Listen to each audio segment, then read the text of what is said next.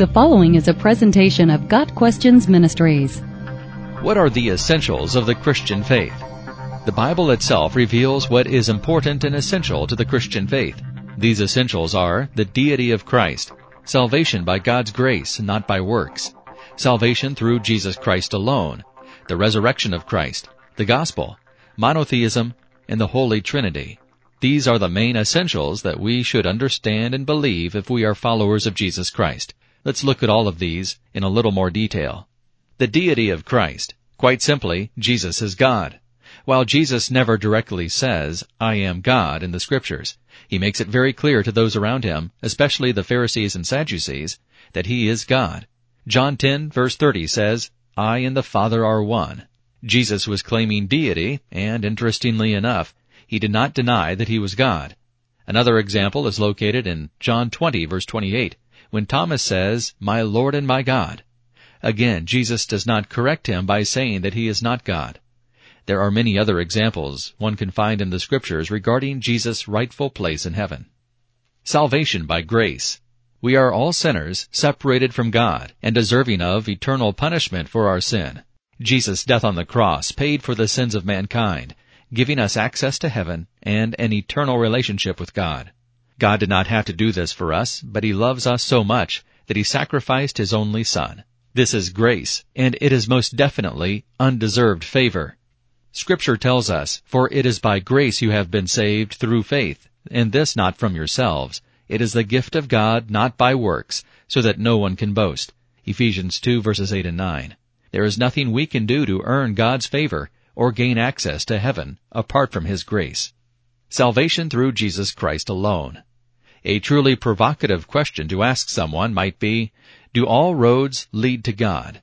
The truth is that all roads do lead to God. Eventually, we are all going to stand before God when we die, no matter what faith we are.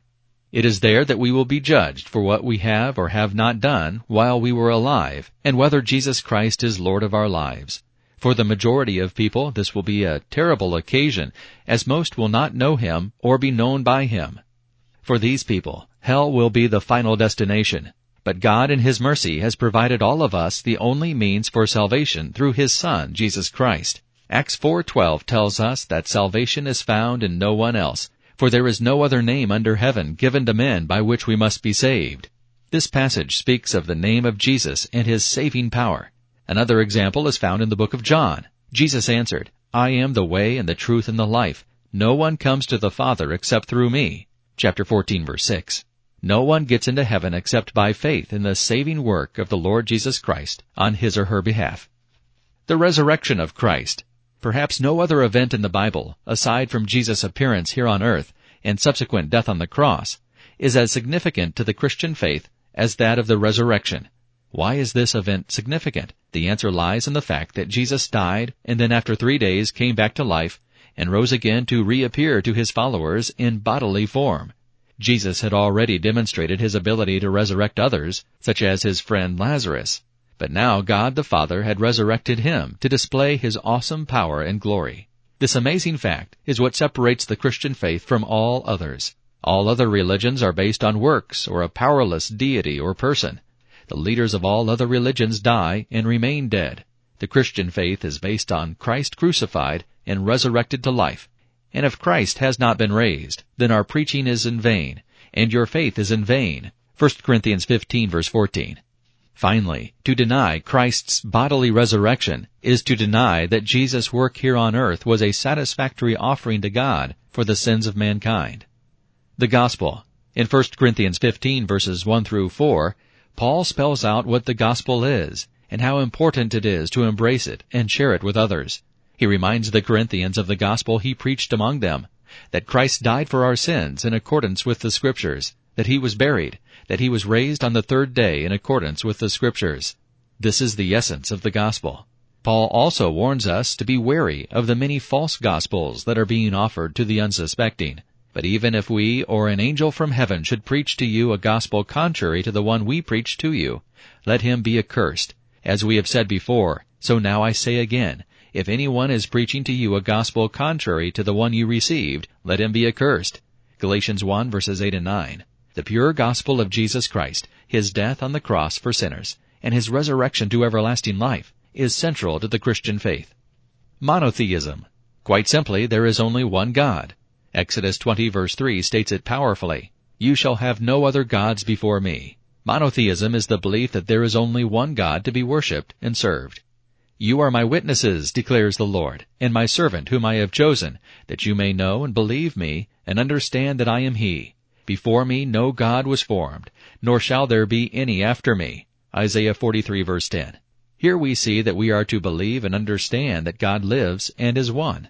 A Christian will know that there is only one God, and his name is Yahweh.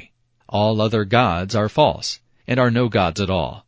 For even if there are so-called gods, whether in heaven or on earth, as indeed there are many gods and many lords, yet for us there is but one God, the Father, from whom all things came, and for whom we live.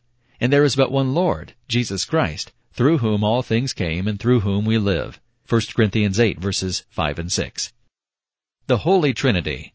While the concept of a three-in-one God is not represented by a single verse or passage, it is described frequently throughout scripture. If we look at Matthew 28 verse 19, we see the verse calling out the Trinity. Go therefore and make disciples of all nations, baptizing them in the name of the Father, and of the Son, and of the Holy Spirit. While this verse mentions all three persons of the triune God, it does not call them the Trinity. So to understand the doctrine of the Holy Trinity, we must look at the totality of Scripture, and glean from it the very definition of it.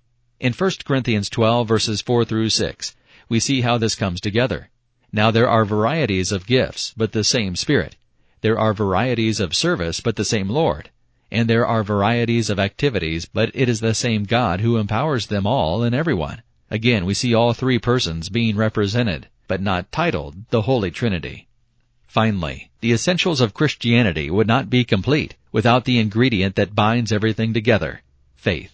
Now faith is the assurance of things hoped for, the conviction of things not seen. Hebrews 11 verse 1.